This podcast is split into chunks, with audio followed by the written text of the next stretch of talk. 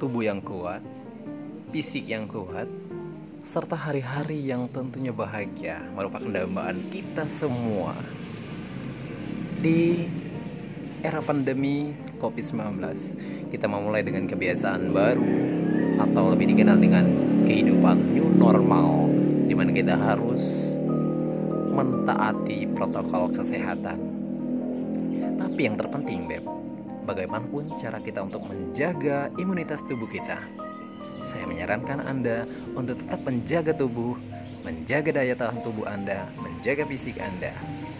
Tentu, Beb, hal itu harus disertai dengan doa serta minum madu, madu an-nahal. Terima kasih.